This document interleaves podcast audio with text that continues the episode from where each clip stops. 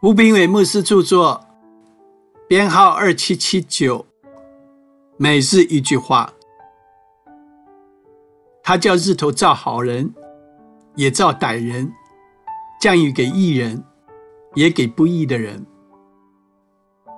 马太福音五章四十五节。你觉得那个歹人及不义的人究竟指的是谁呢？你是不是已经有名字可以对号入座呢？其实，那个不配得神恩典的人就是自己。若神要分好人与歹人，我不知道谁会在好人的名单中，但我知道我是在歹人的名单中。你可能会想，好吧，天赋是这样，我也要是这样。只好勉为其难的爱这些讨厌的人，但是有这么简单吗？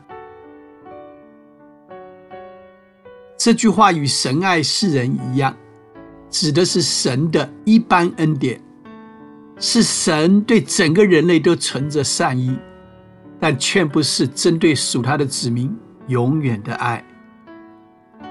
说到底，自己的罪还是必须被对付的。所以，耶稣钉死在十字架上，为我们解决罪的问题。基督徒犯罪时，神不会说“无所谓，反正我无条件爱你”。神不是糊里糊涂的烂好人。神爱我们，他不但有要求，甚至还会管教。这句话被误导成无条件的爱的谬论，暗示神不分对错好坏，目的是想要属神的人松懈，好叫邪恶得胜，而忽略神圣洁的一面。试想，天父若不管教我们，父母若不约束孩子，结果将会如何？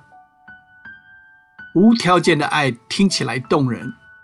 看起来合乎圣经，却是差之毫厘，失之千里。神的爱比无条件的爱更长阔高深。